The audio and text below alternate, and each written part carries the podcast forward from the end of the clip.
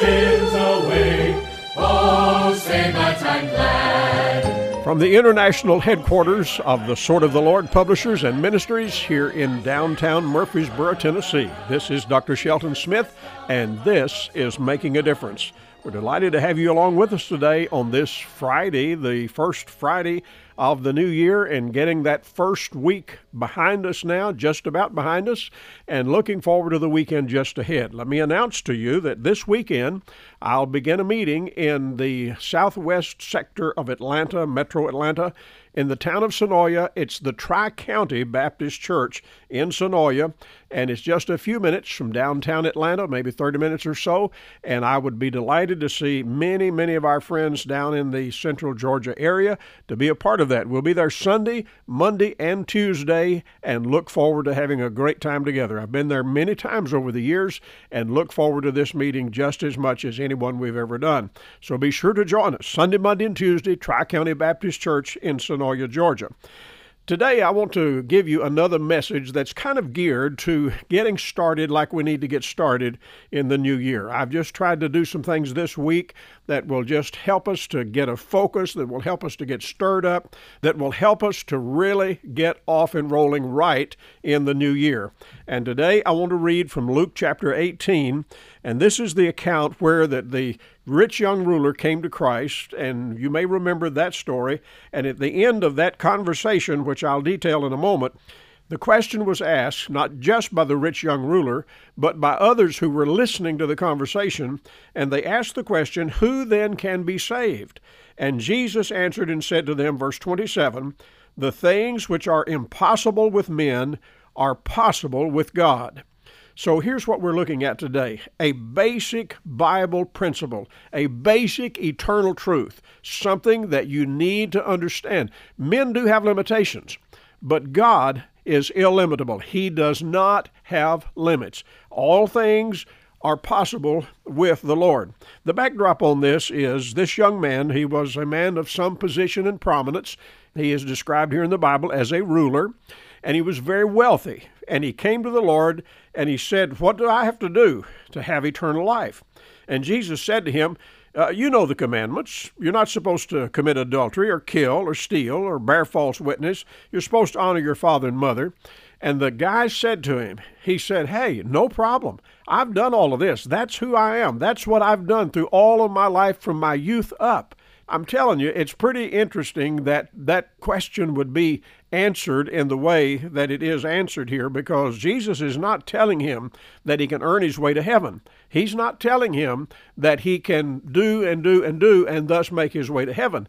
Jesus is trying to expose to him his vulnerability. He wants him to know what he needs to do, but he's got to break down some things here first. And this guy thinks pretty highly of himself. He just feels like he has done all of the right things. So Jesus hit him with another thing when he said, Okay, if that's the case, then tell you what you do. You go and sell all that you have and just give it all away, give it to the poor. And then you come and follow me. You say, well, what is Jesus trying to say to him now? Jesus knows everything, dear friend. He knows everything. He is all knowing. And he knows that this guy is all wrapped up in himself and in his wealth. And he's trying to get him to see that you can't get there that way. So he tells him, just take all that money that you're so happy about, so trusting in, and give it all away. And then you come and follow me. He's trying to get the young ruler to see that he needs to trust him as Savior. And yet, this young man, knowing what he had heard to be true, no doubt, but at the same time, he was so wealthy and he was so wrapped up in his riches. The Bible says that he went away sorrowful because he could not bring himself to give away his money. Very rich, very proud, very pompous, no doubt, and he just could not do it.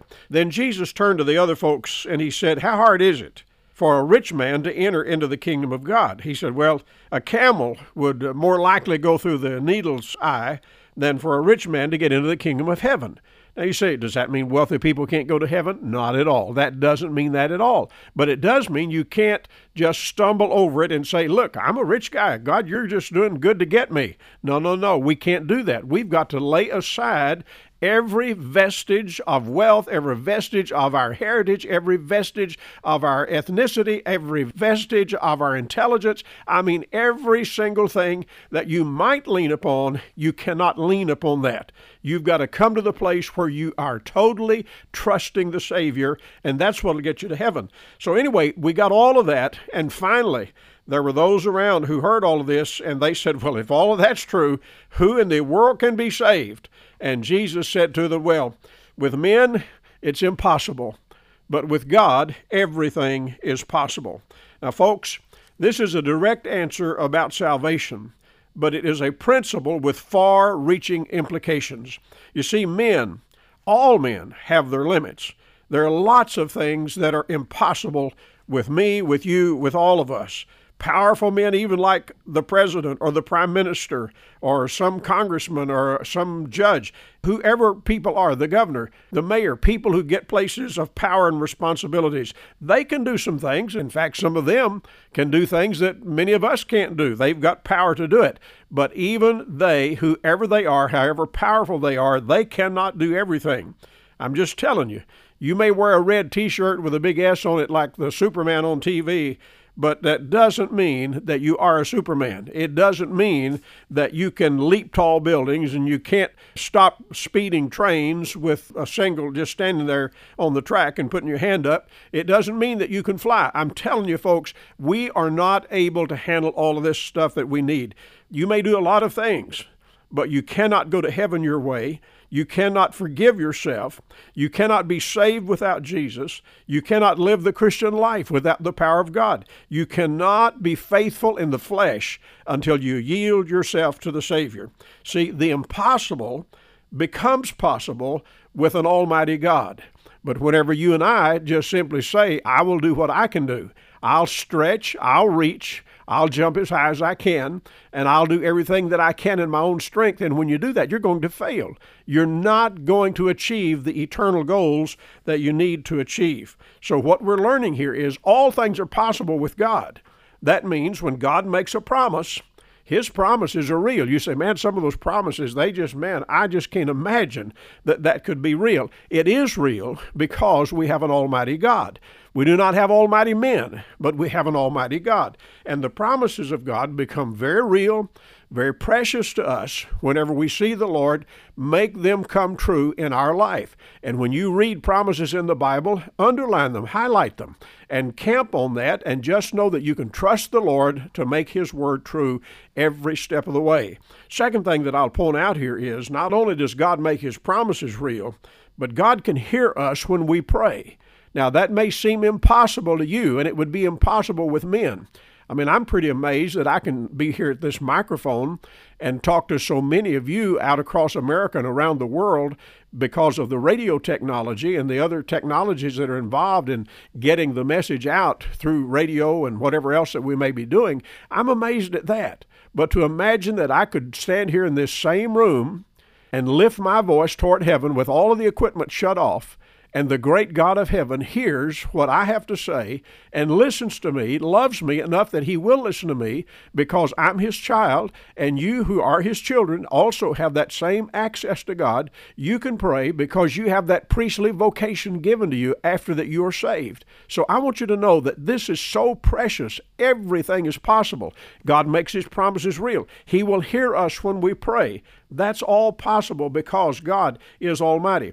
Not only that, but He can provide for us an answer to our prayers. You know, sometimes we pray and we do it as though maybe that the Lord really doesn't have any interest or He doesn't have any way of providing for us.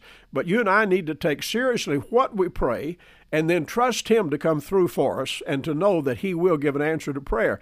I know sometimes we pray for huge things.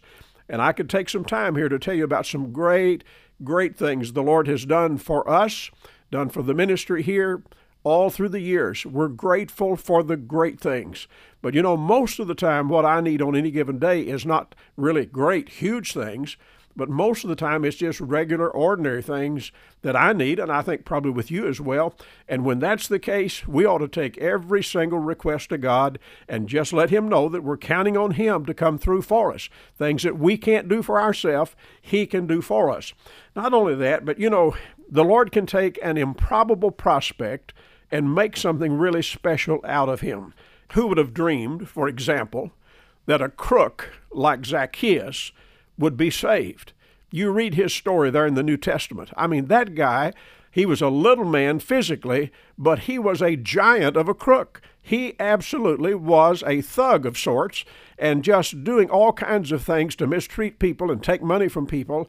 And yet he came to Christ and he became a Christian. Who would have thought, for example, that a prominent, wealthy Jew like Nicodemus would come to Christ? But he did. In fact, he sought Jesus out in the dark of the night because his heart was so hungry and he was so intrigued by what he had heard about Jesus that he wanted to hear the message firsthand. And Nicodemus, I mean, he was a prominent man there in the Jerusalem area. And at the same time, he came in and listened to the Savior and was born again. And that just is absolutely amazing. I mean, who would have thought that a medical doctor, an intellectual like Luke, would come to Christ and be saved. A lot of times we have the idea, well, some of those folks, they've been so trained in humanist universities, they've had so much training that's bent toward atheism and other such things, and we have the idea, well, they won't possibly be saved. You and I need to go ahead and give them the message, tell them the truth, let them hear what they need to hear. I mean, who would have imagined that a crude fisherman like Simon Peter would make his way to the Savior? Or listen, the Savior really went to him. The Savior called him out. And here was a man, he was making a living out there on the Sea of Galilee as a fisherman, and he wasn't a tutored man. I mean, he was not somebody who had degrees uh, hanging on the wall, but he, nonetheless, just as a simple country boy, we would say, he came to the Savior. Who would have imagined that he would have signed up and would have become the tremendous preacher that God made out of him? Who would have imagined that a murderer and persecutor like Saul of Tarsus would become Paul the preacher. You say, why are you reciting the brief biographies of men like Zacchaeus and Nicodemus and Luke and Simon Peter and Saul of Tarsus? I'm just reminding you that the God who is the God of the impossible does for men what men cannot do for themselves. And who would have thought, uh, let's just pick out a preacher, somebody that's going to really make an impact for God. Nobody would have said Saul of Tarsus. Nobody would have said Zacchaeus. Nobody would have said Luke or Nicodemus. No, none of that. But God takes improbable prospects and does something really, really special with them. And He can do all of that and more. In fact, just thinking about Zacchaeus and Nicodemus and these others, I'm thinking right now about some very unsavory characters that I've seen saved in my ministry through the years. Men who were, I mean, in every kind of an imaginable thing. I'm talking about thugs, organized crime figures, uh, people who were into Judaism, others who were in cults, some who were drunks and dopers and gang members and serial adulterers, all kinds of things. It looked impossible. But guess what? They listened, they heard the message, they came to Christ, their lives were transformed. And, dear friend, I'm just telling you, the God who is God is the God of the impossible. He is able because He has unlimited power. Therefore, we have unlimited possibilities whenever we come to Him and sign up by faith, trust Him, and put our life in His hands. I'm telling you, it's wonderful to know that all things are possible because of the God who is the God of the impossible. Thank you for being along today. It's my joy to get here at this microphone every day and spend some time with you. I do hope that you'll check us out on our website at swordofthelord.com and also write me a note. Let me know that you hear the broadcast. Write to me, Dr. Shelton Smith, at P.O. Box 1099, Murfreesboro, Tennessee 37133. The email address is radio at swordofthelord.com. Until Monday, dear friends, God bless you. Have a good weekend and a great rest of the day. Goodbye for now. Thank you.